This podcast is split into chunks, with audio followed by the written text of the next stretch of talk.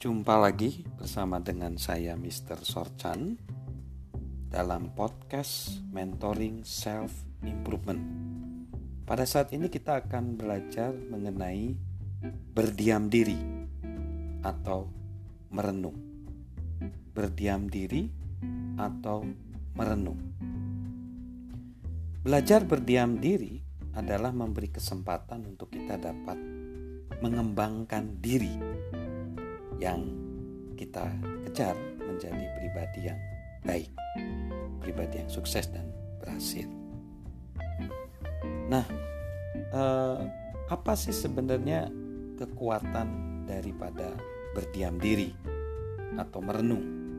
Satu, merenung mengubah sebuah pengalaman menjadi sebuah wawasan dengan merenung. Lalu yang kedua, setiap orang membutuhkan waktu dan tempat untuk berdiam diri sejenak. Karena berdiam diri adalah sebenarnya mengumpulkan energi. Lalu yang ketiga, berhenti sejenak secara sengaja memperluas dan memperkaya pemikiran kita. Yang keempat, saat kita meluangkan waktu, saat kita merenung atau berdiam diri, mari kita gunakan 4I. 1, investigasi, ya, apa yang terjadi diinvestigasi dalam diri kita. Lalu inkubasi, ya. Lalu yang keempat, iluminasi, ada pencerahan di situ, dan juga ilustrasi, yaitu muncul ide-ide yang baru. Nah, bagaimana sih supaya kita dapat melakukan perenungan dengan baik atau berdiam diri, merenungkan dengan baik? Ada beberapa pertanyaan yang bisa men-trigger kita supaya kita dapat merenungkan dengan baik dan juga meningkatkan kesadaran pribadi kita. 1, yang harus kita tanyakan, apakah modal terbesar saya?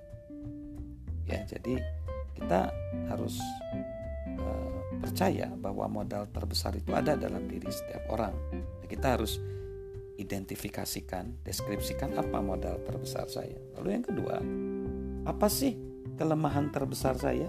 Juga ini perlu ditanyakan dalam perenungan itu. Lalu yang ketiga, apa hal yang terbaik bagi saya? Ya, kalau saya secara pribadi tidak dilakukan itu keluarga, ya. Sumber yang terbaik sebenarnya keluarga dan sahabat kita. Itu ya pertanyaan ketiga, apa hal yang terbaik bagi saya. Lalu yang keempat, apa hal yang terburuk bagi saya. Nah, ironisnya hal yang terburuk juga bisa diakibatkan oleh keluarga. Lalu yang kelima, apa perasaan saya yang paling bermanfaat.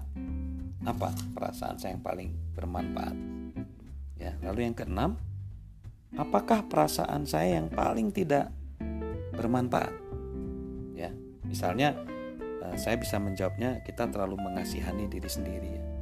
Merasa paling hina atau korban dari kehidupan, itu yang perasaan terburuk tuh, tidak bermanfaat. Terus apa kebiasaan terbaik saya, ya. Kita juga harus refleksikan itu dalam perenungan kita, apa kebiasaan terbaik kita, ya. Lalu yang keenam, ya, yang kedelapan, apa kebiasaan terburuk saya. Ini yang harus kita reduksi, ya. Apa misalnya suka marah-marah, ya, tidak sabar, yaitu direduksilah, dikurangi.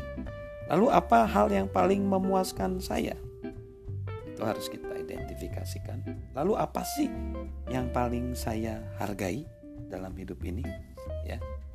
Ya, sebenarnya pertanyaan ini juga ada pertanyaan lainnya, apakah saya menghargai orang lain, apakah orang lain tahu bahwa saya menghargai mereka, bagaimana menunjukkannya, ya. Lalu bagaimana saya dapat melayani orang lain, ya. Jadi di situ ada pertanyaan, apa yang paling saya hargai, ya. Jadi dalam perenungan atau berdiam diri ini sebenarnya bagus, ya, kita merefleksikannya. Meditation, perenungan, berdiam diri. Nah, ada satu orang ya bernama Bob Bufford. Dia nulis buku yang berjudul The Second Half atau paruh kedua dari kehidupan.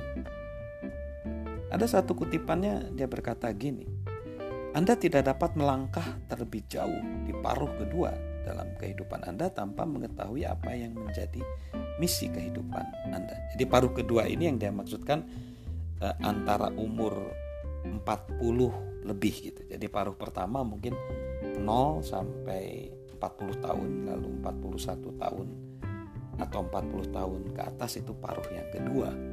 Nah, apakah misi kehidupan Anda dapat dinyatakan dalam satu atau dua kalimat?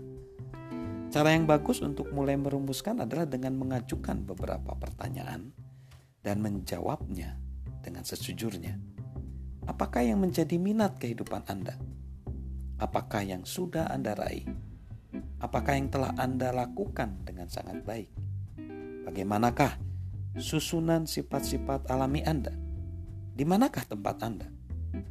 Keharusan apa yang membutuhkan Anda selama paruh pertama dalam kehidupan Anda? Pertanyaan-pertanyaan semacam itu akan mengarahkan Anda kepada jati diri yang Anda rindukan, membantu Anda untuk menemukan tugas-tugas yang telah ditakdirkan untuk Anda. Jadi sebenarnya kita jangan pernah melupakan bahwa sasaran kita dalam pengembangan pribadi adalah meraih potensi yang terbesar dalam diri kita. Untuk melakukannya, kita harus berhenti sejenak, berdiam diri, merenungkan, dan terus mengajukan pertanyaan dan terus mengembangkan diri hari demi hari. Jadi, saya akan ulangi lagi, pertanyaan-pertanyaan apa yang harus kita tanyakan ketika kita berdiam diri atau merenung adalah, satu, apakah modal terbesar saya? Apakah kelemahan terbesar saya? Apakah hal yang terbaik bagi saya? Apa hal yang terburuk bagi saya? Apakah perasaan yang paling bermanfaat bagi saya? Apakah perasaan yang paling tidak bermanfaat bagi saya? Apakah kebiasaan terbaik saya? Apakah kebiasaan terburuk saya? Apakah yang paling memuaskan saya dan apa sebenarnya yang paling saya hargai dalam hidup ini? Demikianlah hal tentang berdiam diri atau merenung, supaya dengan itu kita bisa lebih baik, lebih berhasil. Dari saya Mr. Sorcan, salam sukses luar biasa.